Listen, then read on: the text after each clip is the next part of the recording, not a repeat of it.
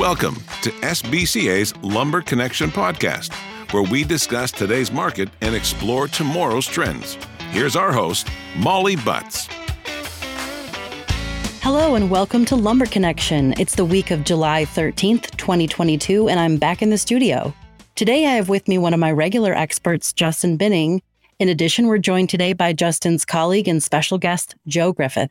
Both Justin and Joe are from American International Forest Products, or AIFP. Welcome to the podcast, gentlemen. Thanks, Molly. Thanks for having us. Absolutely. Joe, it's so nice to have you here today. Justin, Ken, and I have been talking about lumber for a long time, and we've learned a lot about each other throughout our time together. So, before we get started today, let's just start by having you tell us a little bit about yourself and about your background at AIFP. Well, I'll start right from the beginning. I grew up on a dairy farm in Ridgefield, Washington, a little north of Portland. After I graduated from high school, I went into the military, United States Air Force. Spent three years in Okinawa, Japan, where I was a systems analyst. When I got out of the military, I went to work for one of our sister companies, Western International Forest Products, with merged, who merged with us about, I want to say about 10, 12 years ago. And I was their IT manager. So from there, uh, my father was killed in a tractor accident. I went back dairied for another five years. And then um, when my brother and I decided that uh, we didn't like working so hard for nothing, which couldn't get along was a reality. I came over to AI and started as a trader. Nice. So I started in the in the Western Red Cedar Department trading specialties, and in the process of calling big lumber yards, trying to sell them cedar and shakes and shingles and everything else. I started selling them commodities. From there, I managed the Western Spruce Department with Brian Calmer. I moved over to the U.S. Department for a while and helped them organize. I ran the floor for a while, and now I'm back in the spruce department, basically trading spruce. I'm writing out the last, you know, two to five years of my career with a little less stress and try to have a little more fun as as we exit the business. So that's where I'm at. Well, thank you for that. So, JB had introduced you to me via email and said that you've been at AIFP for 25 plus years. So, we've got a lot of experience on the line today. And I look forward to, um, for lack of a better way of putting it, taking advantage of that today. Well, why don't we just jump into our first usual stop on the lumber connection journey? And that is that we are in now July, the second half of the year. So, uh, we'd like to have a little bit of a, an update on the lumber market over the last couple of weeks. I'll let you guys flip for who gets to start. I'll start us off. We, we need a strong closer today, and, and uh, I'd like to, to you know, Joe is again a wealth of information and and wisdom. So I'd like to him to you know be able to uh, share share all that today. So we'll try to keep the podcast under forty minutes.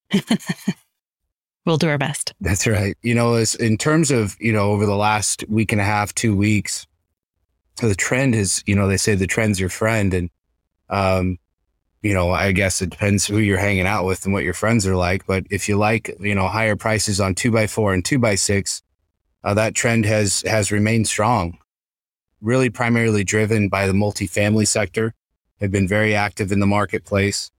Uh, the wides have been lagging a bit, starting to feel like there's gaining a little bit more traction here over the past week some mills reporting levels, you know, at or around print, some a bit above, maybe some discounts still being had. I'm also hearing uh, some prices of, of bigger numbers over print on, say, two by 10 on the east side in upper grades that's not being reflected in print. So obviously we know what print is. It's a guide.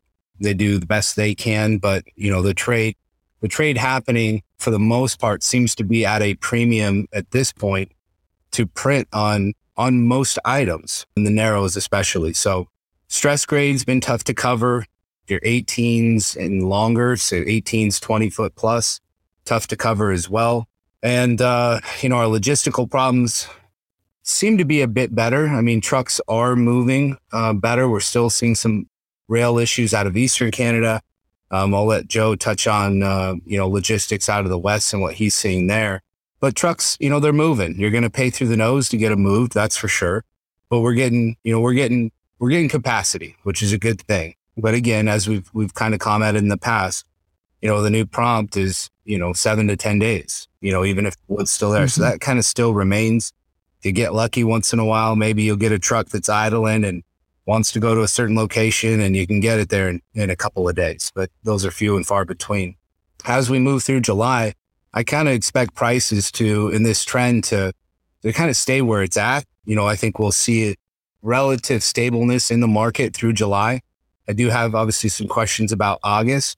I think a lot of the purchasing that, that has been done volume wise, again, driven heavily by the multifamily sector.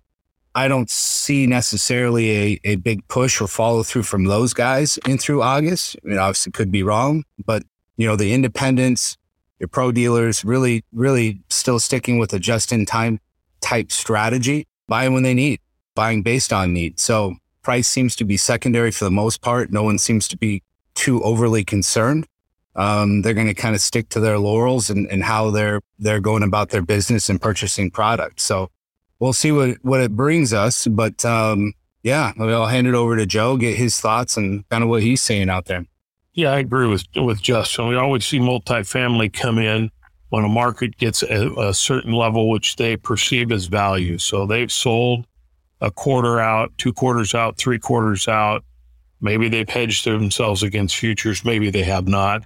But at any rate, when when studs, nine foot studs, drop down under that six hundred dollars mill, under five hundred dollars mill, it seems to have been in the last twenty four months a catalyst for multifamily to come in and cover job needs. That may be stuff they already have in their pocket. It may be stuff that the the owner of the project is ready to go at those numbers. They all have a, a you know a little red light that goes on when when print gets down to a certain point. So we've seen the drivers two by four nines, obviously probably the most 104 and 5H used product in the industry. Two by four 16s, same thing, up significantly and in huge demand. Two by four 14s now more expensive than 16s. And that's really a Southeast Texas type item where they really like those. So the key driver items of our industry are well up off the bottom. 1650 now has finally started to move. It always lags behind. Two and better randoms have started to move. Order files now are out to the first or second week of August. So, how much has the industry bought? How much do they continue to want to buy? That's what's yet to be seen. I agree with Justin. Looks like July is in the books. How much follow through in August, we'll see. So the, we're in that market right now where we've got order file, we've got wood in transit going to distribution. We'll see what, what it brings going forward. But right now, I think there's a lot of stuff that needs to be completed. The order files out there are still lengthy. Lumber yards and component manufacturers have a decent order file. I talked to a truss manufacturer in Phoenix yesterday, still had a really good order file, new business coming in. So he's always checking prices. But I don't think the fear in the market is there that has been over the last couple years. The fear on the market is we go up a couple hundred bucks, not a thousand. Most of us that have done this long enough know how to shuffle inventory, do things where we can live through a hundred to two hundred dollar price move. It's that thousand to twelve hundred dollar price move that we had that was just, I mean, very painful for a lot of people. Joe, what? Uh, sorry, Molly. Uh, I was just curious because uh, we've talked about this for you know years. It feels like um, rail out of Western. I mean, I know it was jammed up forever. Is that story or saga behind us, you feel like, for the most part? For the most part, it feels like it is that flood that they had in the Sumas region, which a lot of mills there in the southern BC, you know, go through the reloads. That really, really hurt bad. It hurt number one, trucks getting down through there. So, you know, even the trucks can get there. Really killed. The rail had to stay away from there because a lot of the infrastructure was gone and I put a, you know, a big cake, which took a long time to work out. Secondly, you've had a lot of, I don't know how to really say it, but a lot of the railroads went with, we're going to reduce the staff that we have. They got a lot of, rid of a lot of senior people and they have a lot of, you know, very inexperienced green people running things. So you find you get these congestion points, you know, where the CN and Superior, you know, hooks up with the UP and things aren't flowing like they used to. Memphis, Tennessee became a big bottleneck. I saw this happen when the MPSP and MP merged in the late 90s. It was, and it took six months to a year to work it out. And that's where we're at right now. But it, it does, uh, we monitor the, the rail cars coming across the border from Canada and also in the US, and that's getting back to more normal levels. So I'd say the, the rail situation has improved The only difference is we used to get a rate increase once, maybe twice a year from the rail. Now it looks like it's every quarter with fuel pricing. So you guys have both provided some interesting uh, updates on transportation in the last in this last update. Uh, it sounds like trucking is good news and maybe not terrible news coming out of the rail lines either. So that's a positive spin that we haven't really been able to to add to the mix in a in a while. I want to talk a little bit. I, both of you sort of talked about this as well. A little bit more about just sort of availability, about supply available, and how people are buying right now. You know, uh, just I guess the first question is sort of general. How does availability look right now? Well, the order file's now pushed out. Uh, wood on the ground is getting scarce, especially in the driver items, two by four 16s, two by four 104, and five eights. You know, that people, that all lumberyards use a lot of. I mean, that's I mean, studs are the biggest lumber item used in the house, and then obviously the sheathing products as well. Um, and so now you've got order files, and pretty much even on trucks, uh, two weeks out, rail cars three weeks out, which makes them, you know, a six to seven week before you see it. So more traditional after we had a buy. The mills now aren't, aren't pressing. They don't have cars to load you know, more in control of the pricing, but really haven't raised it horribly. It's summer, it's hot. We've got mm-hmm. record heat in lots of places in Texas. That slows it down. You'll see as July winds down and you get into August, a lot of areas in the Southeast take vacation prior to that. So in my career, usually August is not a time when prices go up. It's where they kind of grind down into September. Kids get back in school people get back to work, weather cools off a little bit, and we see, see another little bump in pricing. And then it winds down into, you know, October, November, and then there's the buy for the beginning of the next year. And it seems like we're more in a traditional type market in that way. So if that's the case, if we're back into a little bit more of a traditional uh, buying arena, and we're talking about, you know, seven weeks out for lumber, what would you guys say is a good you know, what's a good day's supply, so to speak? You know, what should CMs have? What should our component manufacturers have a supply of? You know, is it 15 days? Is it 45 days? Is it 60 days? What what does that look like for a, a traditional component manufacturer buyer? Depends on their size. Okay. If they're a you know truck only type, they don't have access to rail, you know, or maybe they're bringing it in and transloading it, and they've got a, a steady supply base. You know, I would not be if I if I'm buying my truck, I would probably right now want to have 30 days on hand just because of the problems that can happen. Justin and I each have a problem right now with the port, same same vessel. We've got customers that the wood was due to them 620. The vessel had a load shift, got detained at Cape Canaveral. Now it's in Houston. Mm. So it was late getting there. Finally, they get it counted and released. And we both have customers that are, uh, how would we say, not very mm-hmm. happy. I would call this this year has been more the market of angst because everybody wanted to get their average prices down when the market dropped down. They let their inventories run to nothing. So when the new stuff come in, it lowered their average price. Well, things like this happen. They're clear out. It's not a just in time. It's just past time. I mean, they're, they're ordering wood to, and it's supposed to come in. They hope just in time. Well, it comes in. They've been out for two or three or four days or a week and it makes you know it, it really stresses relationships and that's that's probably this year i've seen that more than any other year of my career everybody just waits to the last minute hoping prices will get lower or you know it, it's it's made it difficult yeah no doubt about that so. yeah Speaking of stress, you you actually gave a good segue for me into uh, just sort of a basic question that that's been on my mind, and that is, I know that that our industry and component manufacturing, there's a lot of MSR.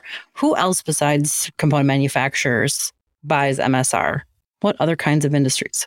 In the past, in the past, I sold a lot to people that wanted to have a nicer stick is by the time it's gone through MSR, obviously it's gone through a machine. You can put number three through an MSR machine and have it stress out. Everybody knows that. But the lack of wane for plating, mm-hmm. right? Mm-hmm. You got to have so many teeth sticking in that fiber. Uh, usually is a cleaner, nicer looking product. So let's say McCoy's, for instance, in Texas, who I sell, I've sold them 1650 in the past because they know it's a premium product. And sometimes 1650 is cheaper than a highline grain. So they'll use it. Occasionally you'll have a job site that's a multifamily where they will actually want a MSR grade in studs where you'll have to take it and have, and why, I don't know. It's a vertical use, but that's what they need. And that's what their engineers have put down there. So that, that's mainly where we see that. Uh, other than that, it's, it's pretty much all component manufacturers. Okay. All right. Well, we're getting close to the end, but uh, Joe, I wanted to take advantage of the fact that you've been in this industry for a very long time. I, that's probably not fair to say. You've been in the industry longer than I have and, and a little longer than Justin as well. And so I have a little bit more of a general education question that I'm curious about. And that is in the time that you've spent either on the trading floor or running it or or running the IT department, how has trading changed over your career? You know, what what are the differences from when you started to what it looks like now? When I started, Craig Johnson, who's our CEO, was, you know, running the floor and buying from like Norbord and Crestbrook and, and mills that are no longer around, Riverside, um, steel studs. He was buying 50, 70, sometimes 100 cars at a time. When I, when I took that over, I would buy sometimes 20 or 30. And we, you know, lament. Remember the days when we used to buy 50 or 100. Now the mills won't let us. Uh, now I think if I went to a mill and wanted to buy 20, I'd scare them off. Hmm. About the most they want to let you buy is, you know, four or five at once. So they have become more of a distributor at the mill level than what they were. We used to be the distributor. We took the wood, we took it down the channels, we either put it in reloads, broke it up in trucks, broke tallies up. You know, I would make tallies up, 20 cars. I'd present them to mill. I want to buy 20 cars, this total tally and then I break them out on how I want them loaded. They loved it and they needed less sales staff. Now I think everybody's trying to maximize profit. And sometimes that leaves out a very essential part that we do. We could move a lot more wood a lot faster, I believe, with less staff if they would rely on the distribution channel to do it. But that's where we're at right now. And I think that creates a lot of angst as well. Yeah, I can imagine. That's so, a big change. Yeah, evolution of fax machine. yeah. yeah, I was going to ask about what technology had changed, but it sounds like that. Handwritten order. Well, yeah, when, I started, when I started calling the guys were, you know, send it to me on a fax, then it was an email. and really, I mean, the email is is is not a bad thing. It enables you to do a lot, a lot faster. Sure. It also gives you an out if, you know, you sold something or put something out there that really didn't, you know, come to fruition. You couldn't get it done you know, you have that little bit of lag time. They say, I want it. Say, well, it got sold. Or, I mean, gives everybody a little bit of weave and dodge yeah. that maybe they didn't have on the phone. Interesting. Well, thank you for that. So, the last thing we usually do, Joe, is I just ask you guys for a little bit of a recap, uh, uh, actually, more of a forecasting of what you think the next few weeks are going to hold before we record again. And so I hope that both you and JB will just sort of give us, uh, you know, what's your advice for the upcoming couple of weeks and how our component manufacturers can do their best work. Well, like I've said before, the two and better, the 104s have already started their march up and have pretty much taken a pretty good jaunt. In my experience, the 1650, the web stock, all that runs secondary. It usually is a, a 10 day to two week behind that. It's already started to move up. So I see definitely a lot more price appreciation coming at 1650, 2100. 2100 is actually very tight right now. I couldn't get a car quoted to me out of anybody today and I had inquiry for several. JB, I'm saying sneaky strong is is I think a lot of you know folks have there's a lot of apprehension, you know, in terms of the future and buying too much wood or the market's going to correct or the market's going to come down soon. I, I, you know, the the the market right now I think is is something you have to. The South is very, it's not in line. Not everybody's telling the same story or has the same issues or or is running different products at the same time and so i know i, I usually lead off with you know you got to stay close to those that you that you trust and you really i mean you've got to i mean you've got to be on uh, the phone with people often and if you don't have something you think you're going to need it in two or three weeks got to be you got to be staying after it right now you get you can get caught pretty easy and, and get in a situation like Joe's talked about where you waited too long and you can't get something that fast. And then now your back's against the wall and, and you're frustrated and you're scrambling to try to get units in to cover until your truck gets there. Not all items are, are equal right now. Um, pricing is not set in stone, and print obviously again is a guide. But I'm seeing a lot of a lot of big numbers that are not being reported that mills are selling, um, and that's you know don't get lulled into a, a, a comfort zone that doesn't necessarily exist. And I'd, I'd leave it with this: disruptions right now are the key to price appreciation, and we're entering two big times in the season hurricane, and fire. So those things are always out there. I'm not a market hyper, never have been, don't like to. But the reality of it is, if you're betting the, the farm on the fact that we're going to have the market adjust a lot down, there's a lot of things that can happen to either spike it up or keep it where it's at. Always done this. Never go broke taking a profit. right. If you've got money in it, put it to bed. Those are wise words for our listeners today. I think with that, we should wrap up our episode. Um, Joe, it's been so nice to have you with us. Justin, thank you so much for your continued expertise and enthusiasm. And I appreciate you bringing Joe into the mix today. As always, I've enjoyed our time together, but I look forward to our next installment of Lumber Connection. Thanks, guys. Thanks, Molly. Thank you.